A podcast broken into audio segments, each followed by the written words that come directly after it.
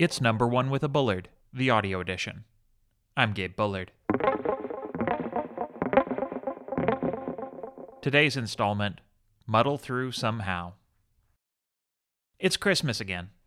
I like this time of year just fine, but I feel the weight of that again. It's been on my mind a lot, especially as the years keep running together. It feels like this is the third Christmas of 2020. Again. I should look at it differently. After all, repetition is part of tradition, an important part. Something that happens once can't be called a tradition. Neither can something that happens every day.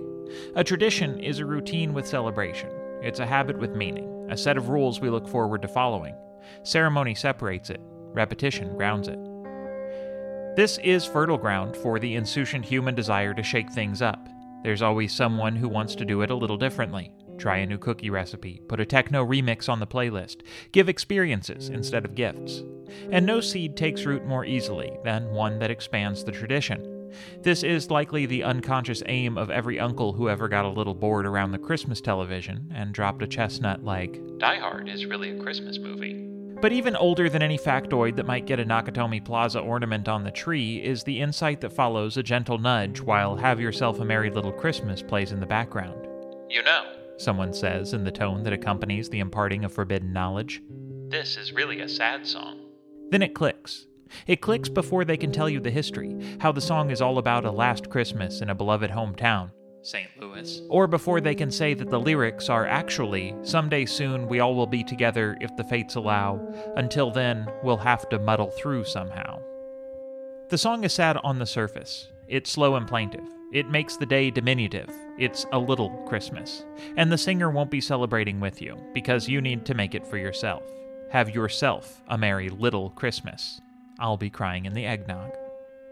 A few minutes of thought, and so many Christmas songs become sad. There's the air of nostalgia for lost days and white Christmas. I'll Be Home for Christmas is a soldier's letter home. O Tannenbaum is usually played a little slowly, considering it's a song that celebrates a beautifully appointed tree. The wistful threads in all these run back to the oldest and most traditional Christmas songs. Silent Night, The First Noel, and Away in a Manger, to name a few, are downtempo and sad. But the tempo is a symptom of a more profound melancholy.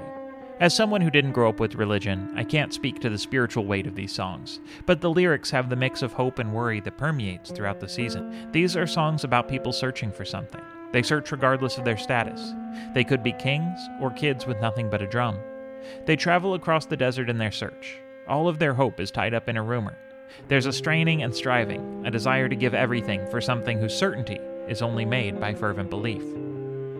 These themes longing, emptiness, desire for change resonate with modern songwriters.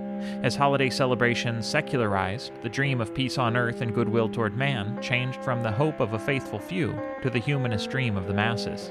Stevie Wonder's Someday at Christmas and John and Yoko's Happy Christmas are anti war protest songs. Other songs are more personal in their heartache over dashed hopes for kindness. Blue Christmas is self explanatory in title alone. John Prine's Christmas in Prison continues the sad longing inherent to the season. It's framed as a letter from a prisoner to the outside, expressing thankfulness, The food was real good we had. longing, And I dream of her always, even when I don't drink. and a recognition of the impossible. I'll probably get homesick. I'll love you. Good night. Wait. Even the songs that celebrate the most crass or commercial elements of the Yuletide have something darker beneath. I Saw Mommy Kissing Santa Claus might be cute to grown ups, but the child narrator is learning that either infidelity is real or Santa isn't. Mariah Carey's All I Want for Christmas Is You, a song that's cheerful and fun on the surface, is about unattainability and solitude. The narrator of the song is alone on Christmas. She can have everything, but just wants another person to be with. She wants that person more than they will ever know. It's a holiday of giving where everyone wants something that can't be bought. The Day of Gifts reminds us of the limits of our purchasing power.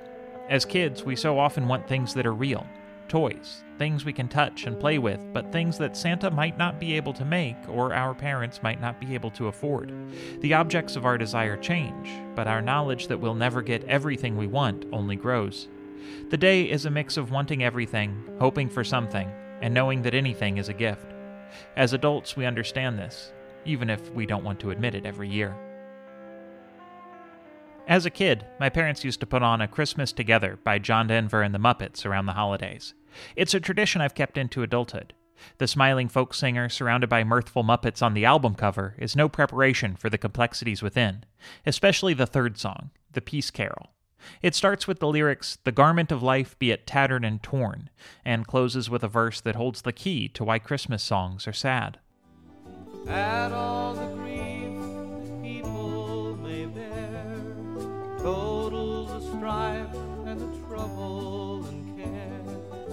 Put them in columns and leave them right there.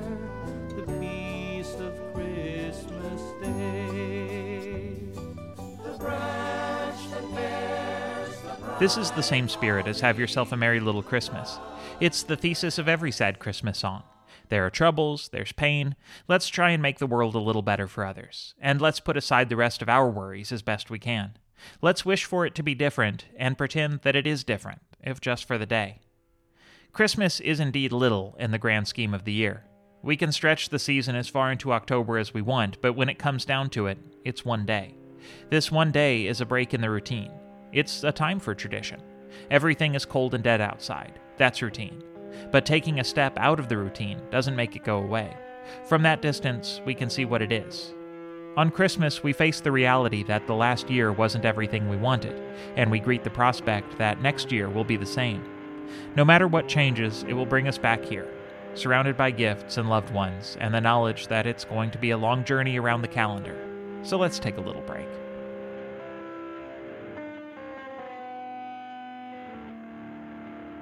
Nothing is truly static, not even traditions. We repeat actions and words and deeds, but as we age, the places we go and the people we see will change. The numbers around the table grow and shrink, and we get a little reminder every year that it's not always going to be like this. Doing something again and again reminds us of how things have been and how they can be. We're different people each year. Having holiday traditions reminds us of the parts of life and of ourselves that are continuous, and the parts that aren't. Accept it Celebrate it. Again.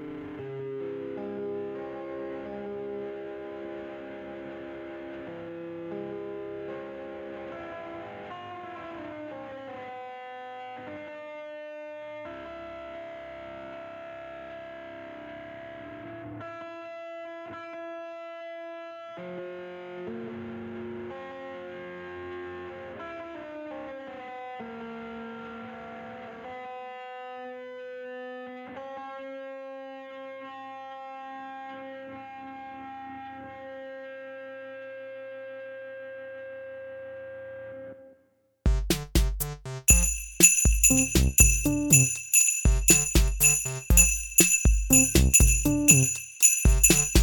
Number One with a Bullard is written and produced by me, Gabe Bullard. Linda Golden edits the script that I read and the newsletter that you can read at gabebullard.com. If you haven't already, please subscribe. Please follow the podcast on Apple Podcasts, Spotify, wherever you get your podcasts. Leave a rating and review. Tell a friend about the newsletter or podcast if you'd like. And as you can tell by the bells over the newsletter theme here, this is the holiday edition. That means I'm going to be taking a couple weeks off. I will be back in early January, and I'm looking forward to it. Thanks for listening this year. Talk to you soon.